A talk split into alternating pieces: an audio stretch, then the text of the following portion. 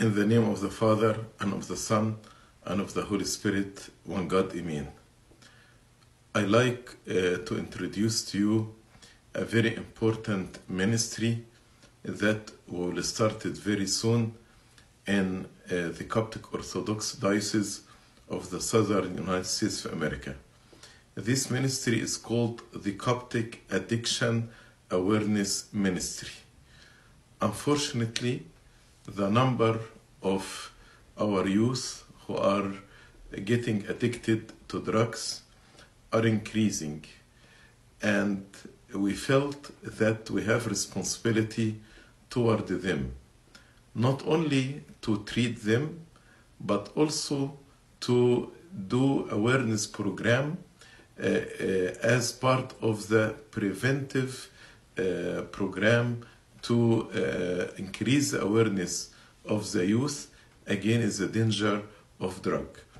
Uh, for the treatment, uh, thank God we have now a rehab center in uh, Brooksville, Florida, and thank God uh, many youth graduated from uh, this program and did not relapse.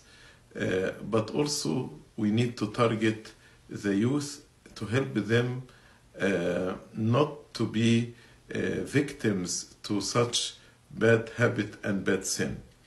So the Coptic Addiction Awareness Ministry, the purpose of it is to educate and to give awareness regarding the dangers of addiction.